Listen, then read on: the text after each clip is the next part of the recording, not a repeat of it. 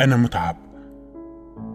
لم أعد أعرف لماذا لكنني دائما متعب. دائما دائما متعب منذ مدة طويلة. أظن ذلك. صرت رجلا متعبا. وهذا ليس بسبب العمل. عندما نكون متعبين نظن أن العمل هو السبب. أو الهموم أو المال. لا أعرف لا أعرف. أنا متعب ولا لا أستطيع أن أقول لماذا. أنا متعب اليوم. لم أكن يوما متعبا بهذا القدر في حياتي.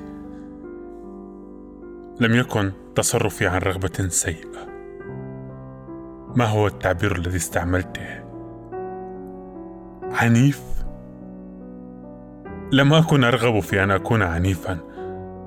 لست رجلا عنيفا. هذا هذا غير صحيح.